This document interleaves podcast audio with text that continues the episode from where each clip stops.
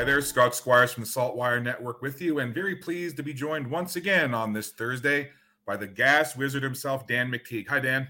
Hey, Scott. Good to be here again. Thanks very much for taking the time to do this. I know you're a busy man.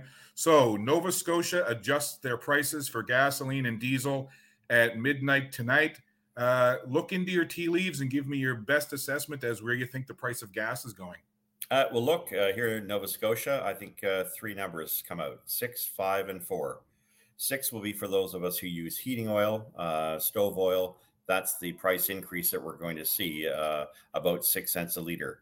Five will be for gasoline, roughly. I could be off by a couple of tenths of a cent here or there, maybe 4.5 all the way up to 5.2. But I'll stick with five cents a liter as the gas price increase. So you're going to see prices here move to the uh, upper mid dollar fifty range from the low dollar fifty two that we're seeing, for instance, here in Halifax and Dartmouth.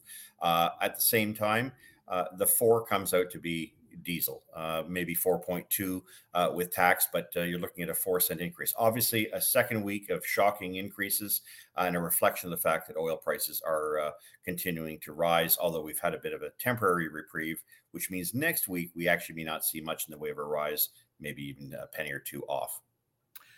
Diesel has risen pretty dramatically in recent times and is now, you know, quite a bit more expensive than a liter of gas. Why is diesel so expensive? Colder winter, uh, diesel tends to be a proxy for colder weather. Uh, it tends to be a little bit more expensive in the winter than it is in the summer. But many will come uh, rightly and say, Scott, that diesel prices are still expensive in the summer. And apart from the fact that there's different tax treatments for diesel, carbon taxes tend to be a lot more expensive on diesel than gasoline by about a penny and a half. And those will continue to rise, whether you're using the cap and trade system in your province in Quebec or whether you're using the carbon tax that the federal government has put on all provinces. Either way, diesel prices tend to uh, uh, get the brunt, uh, not just of taxes, but also the increase in demand. When we see greater economic activity, uh, we're also seeing a greater use of diesel. And diesel, of course, not just for heating oils, but also for aviation fuel, for rail, for transport. Uh, it is truly the uh, the fuel that gets no respect, but it's the fuel on which the world economy runs. Finally, in 2020, we had this thing called IMO 2020. And uh, starting in 2017, 2018, the International Maritime Organization, IMO, uh, made a point of saying we are going to desulfurize all diesel used in maritime vessels around the world. In order to do that, higher costs using different uh, processes for refining diesel to make sure that it had far less sulfur content. That's already happened, but it maintains and will keep diesel prices very high uh, for the foreseeable future. I know that you mentioned home heating oil as well and, and the price of diesel and the price of gas. I know a lot of times consumers are wondering does it all come from the same source? Is my heating oil, is my diesel, is my gas that I put in my car, does it eventually all start out as the same resource? What are the big differences between where I get my gas, where I would get my diesel, and where my home heating fuel comes from? Well, all comes to the refinery. Diesel falls into the what's known as middle distillates, so the middle part of production of any barrel of oil uh, with uh, the high end being styrenes, plastics, uh, things that we use for medical reasons, for food, for pretty much everything else, resins, polymers, that type of thing. Uh, then we have the middle distillates, which is slightly below in the barrel from gasoline. And so if I'm a refinery, I'm usually configured to run so much gasoline, so much diesel. But if I see there's a shortage in diesel, I'm going to do whatever I can over a period of time to curve my work uh, at the at the refinery, as it were, to bend the molecules of that barrel of oil uh, to produce slightly more diesel or slightly more heating oil or slightly more aviation fuel. Remember, aviation fuel, diesel for trucks, and uh, home heating, uh, stove oil, furnace oil are all pretty much the same thing. And if uh, you do the smell test, you'll see that they all really within a range are come from sort of the same properties, the same family, with some variations in terms of distillation, which of course is heat and other products being added to it.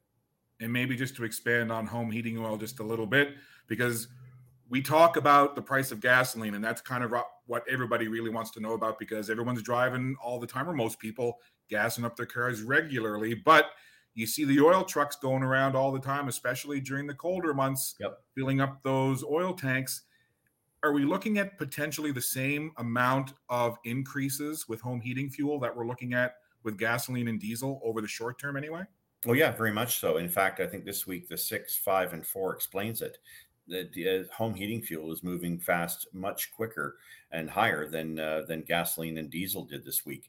Um, if you look at the uh, U.S. Northeast, so uh, New England, uh, many of their power plants have been running full tilt using oil and using, you know, to some extent, to a lesser extent, even diesel to produce energy. And so that's critical for people to understand. It's been a colder winter. Therefore, uh, we've had to crank up uh, not only oil use, but also demand for diesel has shot up, as has de- uh, demand for uh, heating oil. Uh, if anybody thought that uh, Canada doesn't know anything about the old winters we used to have, they've got a sudden and shocking surprise this year. I don't need to tell you that with the storms you've been getting here in Nova Scotia. Winter's back.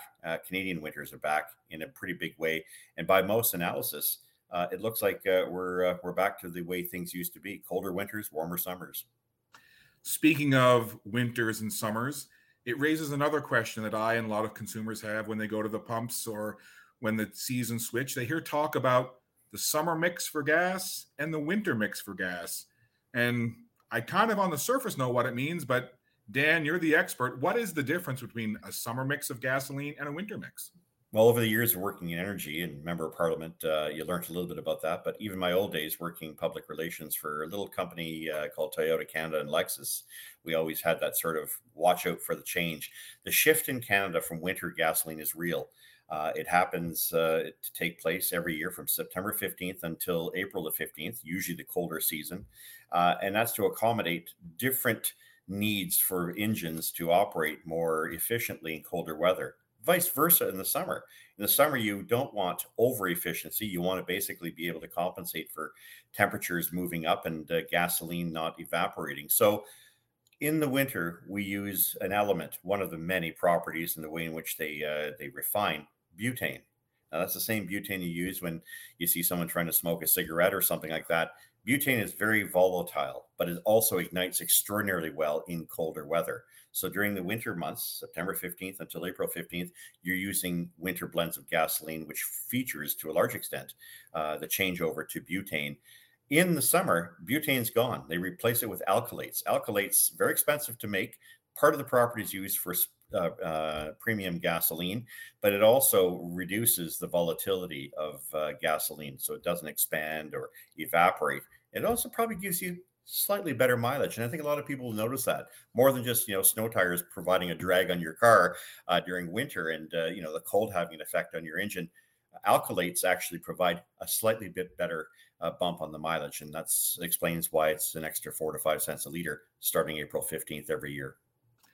I knew you'd have the answer to that, Dan. Oh. We'll, uh, we'll let you get out of here on this one. Uh, we appreciate the time you spend with us here on the Saltwire Network talking about uh, first and foremost where gasoline prices are headed on uh, midnight each week for Nova Scotia. Why don't you let folks know where they can find you and how they can contact you and follow more what you're doing? Well, great to be here in Saltwire. I'm really pumped about the idea that we can do this weekly to give people a bit of a heads up. Uh, look, best way to find me is uh, on the gas site, gaswizard.ca, gaswizard.ca. That'll give you uh, the update in terms of prices, at least for Halifax and uh, most major cities across the country. Uh, of course, the policy side, uh, the thinking side, is uh, found at Canadians for Affordable Energy. So that's affordableenergy.ca. If you want to drop me a line, president at affordableenergy.ca, Scott. Dan McTeague, we certainly appreciate you joining us, and we'll look forward to doing it all again next week. You got it. Thanks so much, Scott. Thank you very much. Well, there you have it. Looks like gas will be going up this evening for Nova Scotia. We appreciate Dan being here, and we appreciate you checking out prices at the pumps. I'm Scott Squires. Enjoy the rest of your day. We'll talk to you again soon. Bye for now.